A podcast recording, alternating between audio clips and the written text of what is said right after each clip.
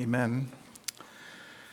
We are in Romans chapter 4. We continue our study this evening, so please turn to Romans chapter 4. I have not yet mastered the habit of writing in my notes the page number on which this is found in the Pew Bible, but I will do my best to remember that. I trust you'll be able to find it in your own copy of God's Word, Romans chapter 4. As we've noted in our study so far, this is probably the most important of the chapters, and it's really chapters 1 through 4, where Paul is defending, proving the doctrine of justification by faith alone. And this is, in that argument, the most important one, really, because he turns to Abraham to prove the doctrine that he noted in the end of chapter 3 in verse 28, for we hold that one is justified by faith apart from the works of the law. And so in chapter 4, the focus is on Abraham, the father of the Jewish people, and the most significant person in all of their history. The scriptures say, and Paul reminds us, that in Genesis 15:6, Abraham was found to be righteous before God by faith alone, by believing God, and it was counted to him as righteousness. It was not by Abraham's obedience, by his good works, by all of the trials and testings God gave to him, is what the Jews would have thought, that he deserves righteousness because of his faithfulness, but he simply believed that God justifies the ungodly. And the blessing, as David testifies, both of forgiveness of sins and counting him to be righteous apart from the works of the law, is all by faith alone. And let not a man say that circumcision, Paul goes on to say, was something that was part in any way of the reason why God justified Abraham. For the scriptures say very clearly that Abraham was justified by faith before he was circumcised. Some 28, 30 or more years before he received that sign and seal of the covenant of God made with him as a testimony, a reminder of the righteousness that he already had by believing God. And all of this was so that he would become, according to God's sovereign plan, that he would become the father of those who would believe without being circumcised, the Gentiles, as well as the father of those who were circumcised and who also walk in the footsteps of the faith that Abraham had before he was circumcised. It was not enough for a Jew by lineage to simply say, I'm a child of Abraham because I'm circumcised. He must be circumcised. That's fine because God had commanded it, but he must walk in the footsteps of the faith of Abraham, a faith which he possessed before he was ever circumcised. We have one final section, of course, in chapter 4. It's lengthier, and I think it's somewhat complex. There are a series of things that we're going to look at over the next several weeks. I could do it all in one, but I think there's too much here tonight, certainly in one sermon, and so we're dividing into three. There are several issues here that I think will become very clear as Paul concludes his argument and defense of justification by faith alone. Tonight we'll see what I'm referring to as the ever-widening promise of God in verses 13 through 16, and I hope to explain that as we study it tonight. In our next study, we'll learn about the nature of Abraham's faith in verses 16 through 22. His faith is really the focus of those verses. And finally, we'll see, as Paul ends this argument, we'll see in verses 23 through 25, as he concludes here in these verses, that the faith that belonged to Abraham and the faith that God commended in Abraham is not only for his benefit, but for ours as well. All that belonged to Abraham, all that he received by faith in the promises of God is ours as well. And so we'll see that in due time. Would you please stand as we read the entire passage, 13 through 25. I probably will do this each of the 3 weeks we study this section to have the whole thing before us. This is the reading of God's holy word. Receive it as such. For the promise to Abraham, verse 13 of chapter 4, the promise to Abraham and his offspring that he would be heir of the world did not come through the law, but through the righteousness of faith.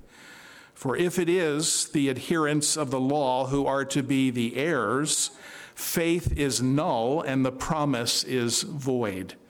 For the law brings wrath, but where there is no law, there is no transgression.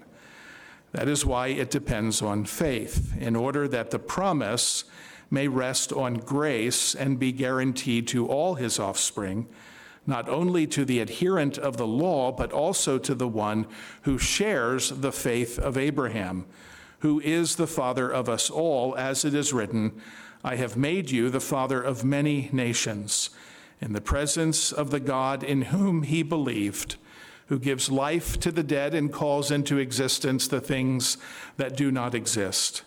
In hope, he believed against hope, that he should become the father of many nations, as he had been told, so shall your offspring be. He did not weaken in faith when he considered his own body, which was as good as dead since he was about 100 years old, or when he considered the barrenness of Sarah's womb. No unbelief made him waver concerning the promise of God, but he grew in his faith as he gave glory to God, fully convinced that God was able to do what he had promised. That is why his faith was counted to him as righteousness. But the words, it was counted to him, were not written for his sake alone, but for ours also. It will be counted to us who believe in him, who raised from the dead Jesus our Lord, who was delivered up for our trespasses and raised for our justification. Thus far the reading of God's word. All flesh is as the grass, and all its loveliness is like the flower of the field. The grass, it always withers, the flowers, they always fade, but the word of our God stands forever. Let us pray. Our Father, we pray your blessing now upon all that we do this night, the preaching and receiving and hearing of the word.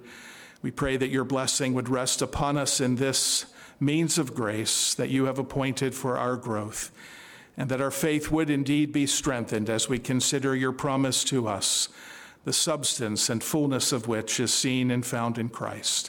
And we pray this in his name. Amen. Amen. You may be seated.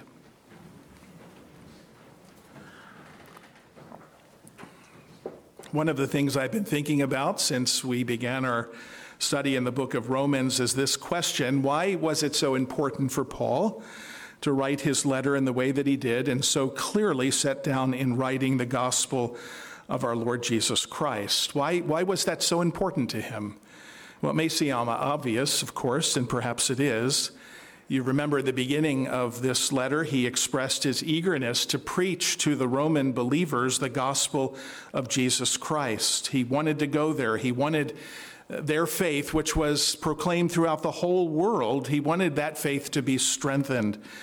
And Paul knew, as we will see, and as we saw, I should say, in our study of the book of Acts and Wednesday evenings, that getting to Rome meant that the gospel would be extended to the entire world, from Jerusalem to Judea to Samaria to the ends of the earth. And so Acts ends with Paul in Rome, among the Roman believers there to whom he is writing. And if all of that's true, that when you reach Rome, you reach the world, you would surely want to make certain that what reaches Rome and then reaches the world is, in fact, the gospel in its purity, in its faithfulness, that gospel, the truth of the gospel of Jesus Christ, remember there were many imposters even in Paul's day, but that gospel would reach that place and from that place would reach the world. And so Paul, I believe, is writing Romans the way that he does, so carefully laying out the doctrines of our salvation, of the gospel of Jesus Christ, because it was so important that gospel be understood in Rome. A gospel that says from our sin God has redeemed us in Jesus Christ, and that in that gospel he has given to us and revealed to us a righteousness which is by faith alone in the Lord Jesus Christ, that of which the Old Testament spoke of as well. And that's important that Paul reminded us of that in the very beginning. because this gospel is in the Old Testament. God has previously spoken of it, not in all of its fullness, but it is there, pointing all, even in the Old Testament, to the Messiah to come. Rome had to get the gospel right. They had to get the gospel right. Of course, there is a great and sad irony today, isn't there? As we celebrate the Reformation this Sunday, the closest to October 31st, Rome is the center of the largest Christian, quote-unquote, group, Roman Catholicism, with over 1 billion followers. You may remember that shortly after the Reformation began in 1517, there was, in 1545 through 1563, those years, 18 years, the most important event in the Roman Catholic Counter-Reformation. It took place some 30 years after Luther nailed his 95 Theses to the door of the Wittenberg Cathedral in 1517. And just as a side note, when you go downstairs, there's a little picture of a door. And our kids on the back wall nailed 95 Theses to that. They're not the same, of course, but it looked like a great game for them to play as they remember this important day in history. But the Council of Trent, if you know, was opposed to the doctrines that came out of the Reformation. And in that council, they pronounced a series of anathemas. An anathema is a pronouncement by a religious sort of authority, like the Roman Catholic Church in that day, that essentially condemned and basically said, may you go to hell if you believe these things. And among those, of course, and central to those anathemas was the anathemas that they pronounced against the doctrine of justification by faith alone. Canon 9, for instance, says this: if anyone says that the sinner is justified by faith alone, meaning that nothing else is required to cooperate in order to obtain the grace of justification, and that it is not in any way necessary that he be prepared or disposed by the action of his own will, let him be anathema. And then Canon 11, if anyone says that men are justified either by the sole imputation of the justice of Christ or by the sole remission of sins, to the exclusion of the grace and the charity which is poured forth into their hearts by the Holy Ghost and remains in them, or also that the grace by which they are justified is only the goodwill of God, let him be anathema, let him be accursed. R.C. Sproul summarized these two particular canons in what they teach and how they are different from what the Bible says in the book of Romans, for instance, and Galatians, of course, says this: Trent said that God does not justify anyone until real righteousness is within that person. In other words, God does not declare a person righteous unless he or she is in fact righteous. So according to Roman Catholic doctrine, justification depends on a person's sanctification. By contrast, the Reformers said justification is based on the imputation of the righteousness of Christ, and the only ground upon which a person can be saved is Jesus' righteousness, which is reckoned or counted to him by faith when he believes. There were radically different views of salvation. They could not be reconciled. One of them was the gospel, the other was not. Thus, what was at stake in the Reformation was the gospel of Jesus Christ. Through the council, though the Council of Trent made many fine affirmations of traditional truths of the Christian faith, it declared, and make no mistake about it, it did declare that justification by faith alone was to be anathema, ignoring many plain teachings of Scripture, such as Romans 3:28, for we hold that one is justified by faith apart from the works of the law. Now, these teachings of the Council of Trent have never been recanted by the Church, and it remains to this day the view of the Roman Catholic Church. Well, the true gospel, we know, did go out from Rome. It did go around the world. But now Rome, surprisingly, is a mission field where laborers are being sent, trained to take the gospel of Jesus Christ. One of our own men in our own presbytery. He didn't go to Rome. He went to Italy, the land of his birth. Santo Garofalo and his wife left a while ago, meaning over a year ago, to go to Italy as missionaries with MTW to take this gospel, the doctrine of justification by faith alone, to a nation which has largely become secular, not even Roman Catholic anymore, in its practice and the practice of its people. And so we see the irony, we see the sadness of what has come, but we rejoice that as Paul wrote this, he wanted the Rome of his day to be the center of the true gospel of Jesus Christ. And that's really what he's doing in these verses. He is ending his argument, bringing it to a conclusion, still looking at Abraham, but now focused really upon the idea of the promise that God gave to Abraham. And that's what we'll look at tonight, just very briefly. The next time together, we'll look more closely at Abraham's faith, the nature of his faith, the working out of that faith, and then again, the promise to him and how he received it was not only for him, but for all, in fact, who believe. So first, let's look together at the promise to Abraham. You see this in verse 13. Paul writes, and he introduces something here really for the first time since his opening verses. He's talked about the promise back in chapter 1. If you go back, you can see that in the very beginning, verse 1 of chapter 1. Paul, a servant of Christ Jesus, called to be an apostle, set apart for the gospel of God, which was promised, or which he promised beforehand through the holy prophets and in the holy scriptures. So he's mentioned this idea of God making promises, but this is the first time in Romans that he brings the idea of a promise before his readers. And he says to them, for the promise of Abraham and his offspring that he would be the heir of the world did not come through the law, but through the righteousness of faith. What is this promise? Well, the sermon title, I think, will give you a hint that what we see in the scriptures, beginning in chapter 12 of Genesis, the first encounter with Abraham. I'll read the verses. You can just listen. The Lord said to Abram, go from your country, your kindred, and your father's house to the land that I will show you. And I will make of you a great nation, and I will bless you, and I will make your name great so that you will be a blessing. I will bless those who bless you, and I will curse those or dishonor you, or those who dishonor you I will curse. And in you, all of the families of the earth will be blessed. And so Abram departed, left for the land of Canaan. When he got to the land of Canaan, the Lord appeared to him again and said, to your offspring, I will give you this land. It's very brief, fairly direct.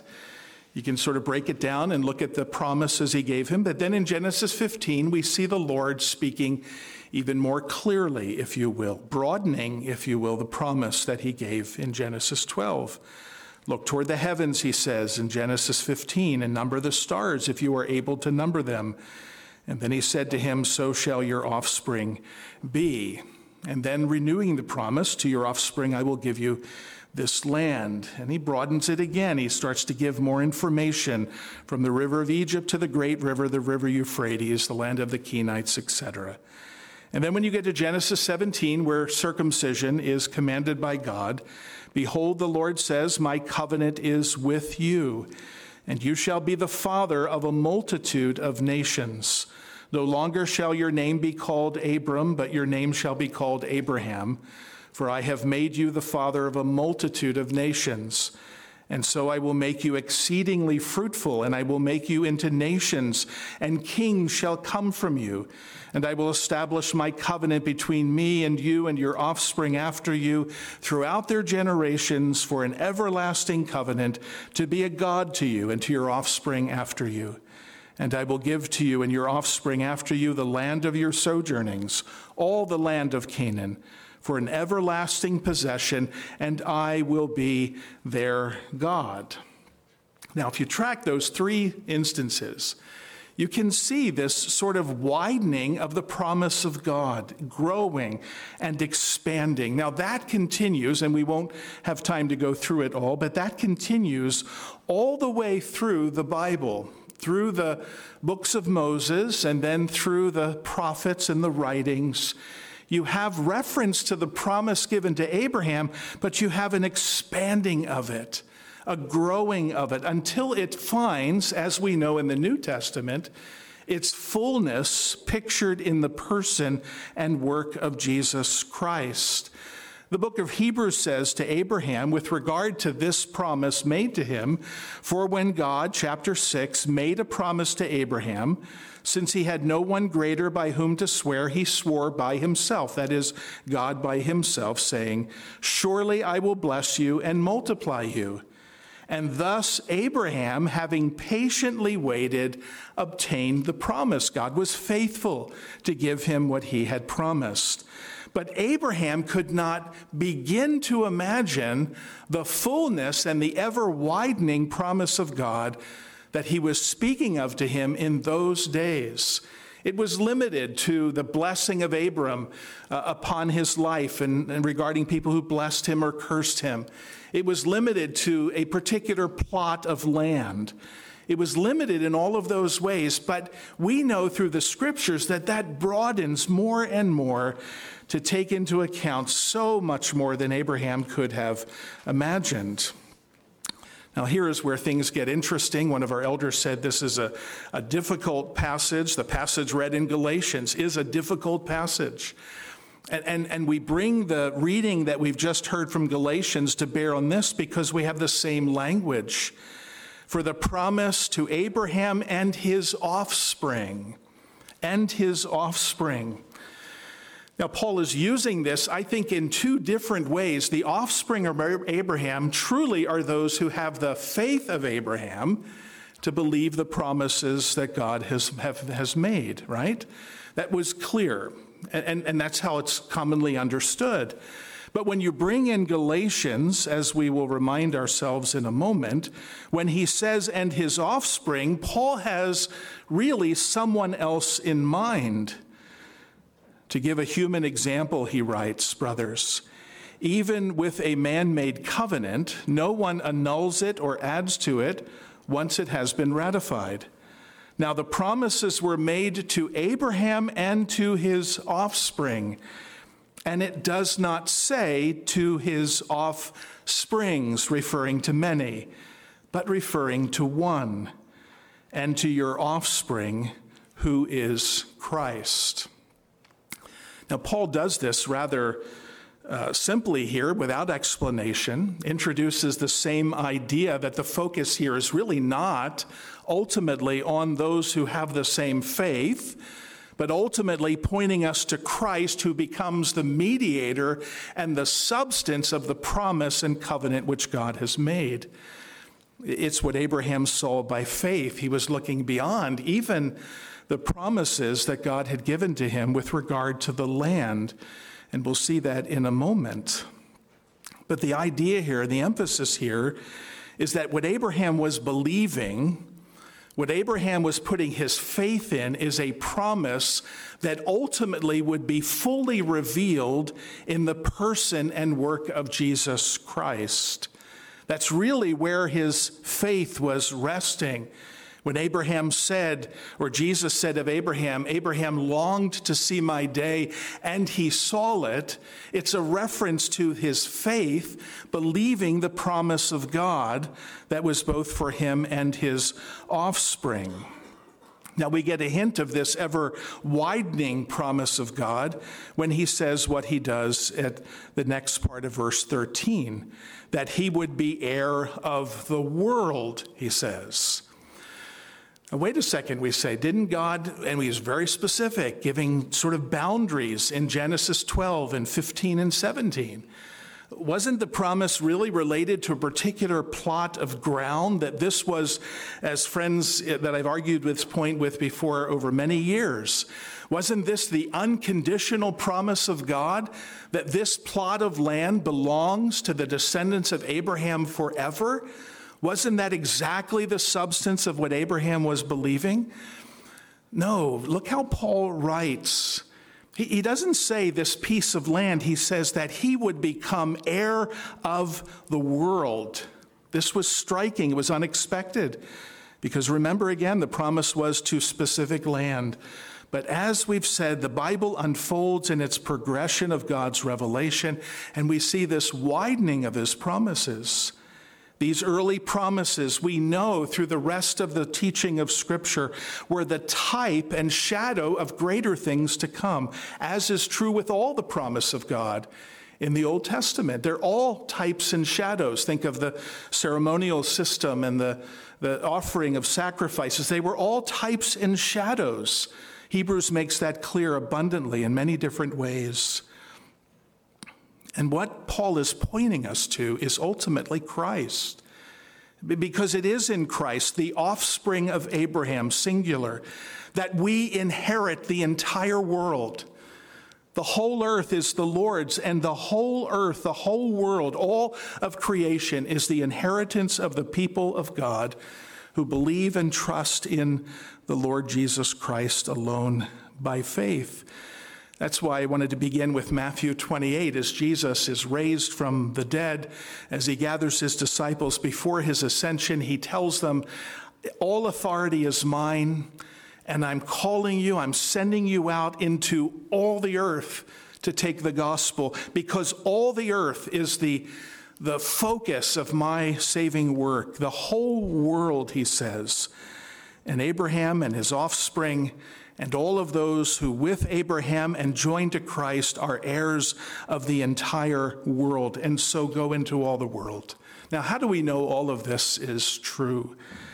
How do we know that God's promises expand from a plot of ground in the Middle East that people fight about till this day to something far, far greater, the whole earth, the new heavens and the new earth? Well, Hebrews 11 gives us some very helpful instruction regarding this. In Hebrews 11, speaking of Abraham and the other saints who lived by faith and believed the promise of God, listen to what the writer of Hebrews says. These all died in faith, not having received the things promised. Well, wait, earlier in Hebrews, it says in chapter 6 that God fulfilled the promise. Well, he did. But this is a reference to the ever-expanding and widening promise of God fulfilled in Jesus Christ. But having seen them and greeted them from afar, and having acknowledged that they were strangers and exiles on the earth, for people who speak thus make it clear that they are seeking a homeland. If they had been thinking of that land from which they had gone out, they would have had opportunity to return. But as it is, they desire a better country, that is, a heavenly one. Therefore, God is not ashamed to be called their God, for he has prepared for them a city, a new heaven, a new earth, all things renewed and claimed by King Jesus. This is the promise, really, given to Abraham, the promise that he believed by faith and received the promise by faith. The second point, and we'll come back to some of these thoughts as we continue through the rest of this section, but the second question that we need to ask is what Paul asks: how did the promise then come? How did he receive it?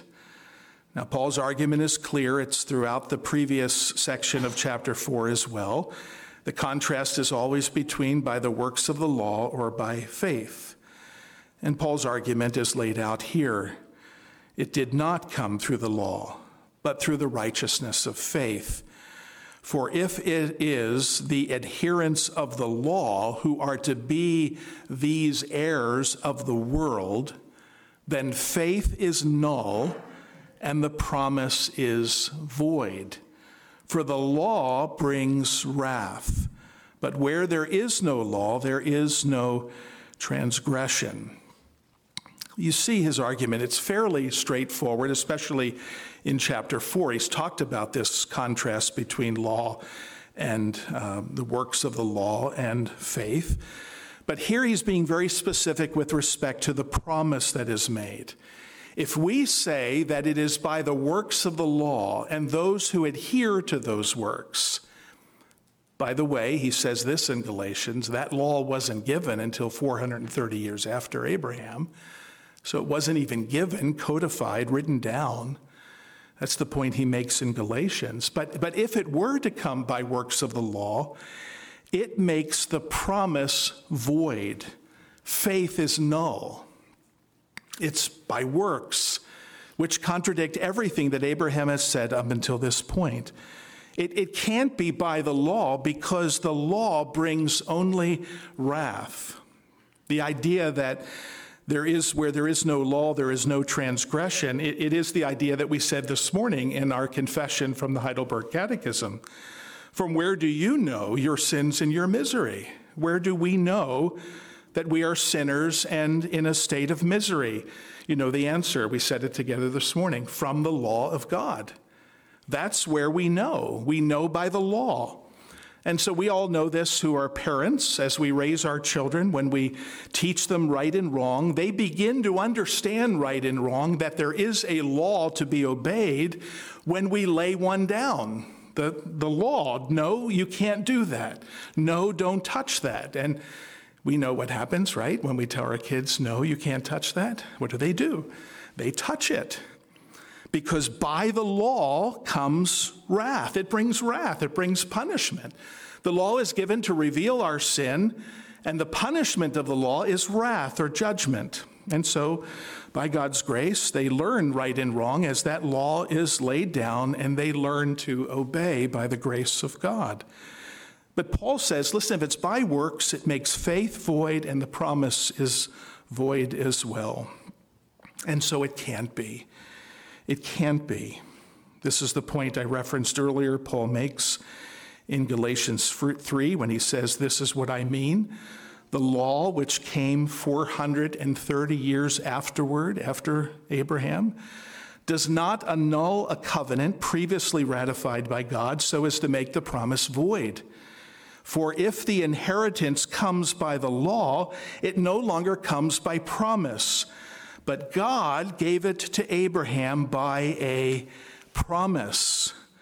Why then the law? It was added because of transgression, until the offspring should come to whom the promise has been made. Now, that's a reference to whom? To Christ. And it was put in place through angels by an intermediary. Now, an intermediary implies more than one, but God is one. Is the law then contrary to the promises of God? Certainly not. For if the law had been given that could give life, then righteousness would indeed be by the law. But the Scripture imprisoned everything under sin, so that the promise by faith in Jesus Christ might be given to those who believe. So the promise is given to Abraham.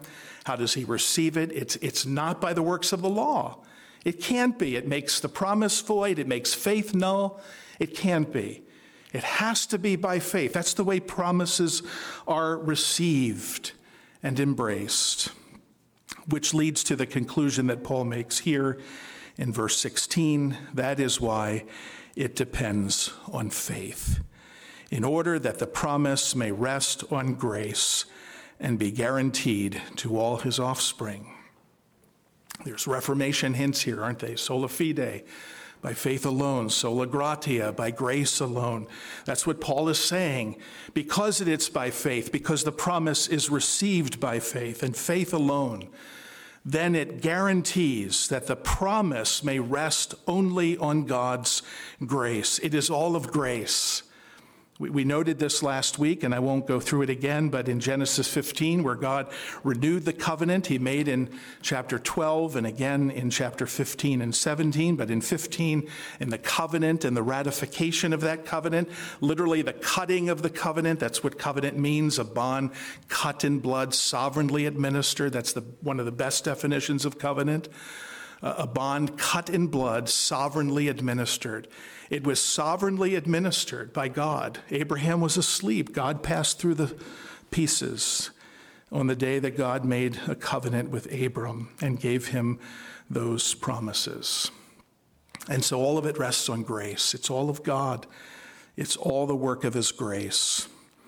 Now, next week, we're going to come back, or 2 weeks, actually, we're going to come back and we're going to look at the nature of Abraham's faith. What did his faith look like? How was he able to do what he did and embrace these promises by faith? We have a lot to say about that.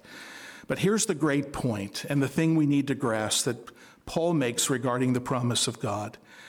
Justification by faith must be by faith alone, because the promises God has made, those promises can only be received by faith and never through the works of the law. We can't earn them. We can't do anything to gain them. They are only by his grace and only by faith alone. That's his argument here. And Abraham, again, is the supreme example. That's to whom the promise was made and his offspring. And so we see the fullness, this ever-widening promise of God being fully realized in the substance of the promise, who is Jesus Christ, the mediator of the covenant, who is Jesus Christ. That's what Abraham was believing, and ultimately every part of that promise pointed to Christ. That's where he was looking, by faith and by faith alone. There's only one thing to say as we close, and it's just really one point of application, and it's obvious, but it needs to be said as we close. Faith, and only faith, lays hold of promises. Faith lays hold of promises. This is the Christian life in a nutshell. Our faith lays hold of promises that God has made to us in Jesus Christ. That is what we are constantly coming back to. As we wrestle in our faith, as we struggle through the providences of this life, we are always by faith laying hold of promises that God has given to us. Those promises are not things that we can see or touch or feel. They're not things that we can hold in our hands, but many of us at times long to have something tangible about what God has given to us in Christ. But if you think about everything that is ours in Christ, it is all of it faith laying hold of the Word of God, the promises which he has given to us in Jesus Christ. That's how our life, and we'll see this next time, is like Abraham's life. You think of his life, and Paul's going to go through some of the specific examples. He looked at his own body, over 100 years old. He looked at his wife's womb, barren, and yet he believed, because God made a promise, and faith embraces, lays hold of promises. That's what we do. And so when people struggle, both of us as pastors and as elders, as we begin or as we continue to pray for you, so often our prayers are that you would first remember the promises that God has given to you, and that we would as well, and that by faith you would lay hold of them, and be at rest and be at peace, knowing that the one who promised is faithful to do it all. And knowing that all of those promises are what? Yes and amen in Jesus Christ. And so Peter writes in 2 Peter 1:4. 2 Peter's full of that expression of the promises of God. His divine power has granted to us all things that pertain to life and godliness through the knowledge of him who called us to his own glory and excellence. There are things, right? Those are heavenly things, not earthly things, not things we can see, by which he has granted to us his precious and very great promises, so that through them you may become partakers of the divine nature, having escaped from the corruption that is in the world because of sinful desire. But according, chapter 3, to his promise, we are waiting for a new heaven and a new earth in which righteousness dwells. That's what we're longing for. Not a plot of ground, not a land in a distant country, but the whole earth is ours. New heavens, new earth, where righteousness dwells. 1 John 2, let what you heard from the beginning abide in you. If you have heard from the beginning and it abides in you, then you too will abide in the Son and in the Father. And this is the promise that he has made to us, eternal life. We have it now. It's not tangible. We can't touch it, feel it, hold it. But it is as surely ours as the things in this room we take hold of with our hands and feel and touch.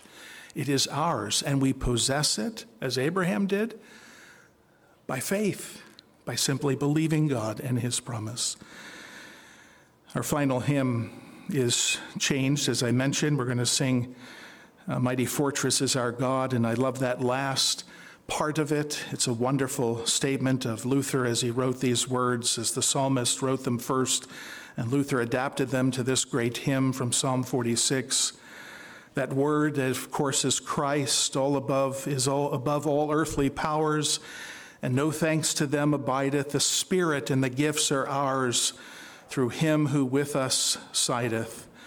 Let goods and kindred go, this mortal life also, because our faith is not rooted here in this world. It is seeking heavenly, spiritual things where Christ is. The body, even the body they may kill, but God's truth abideth still.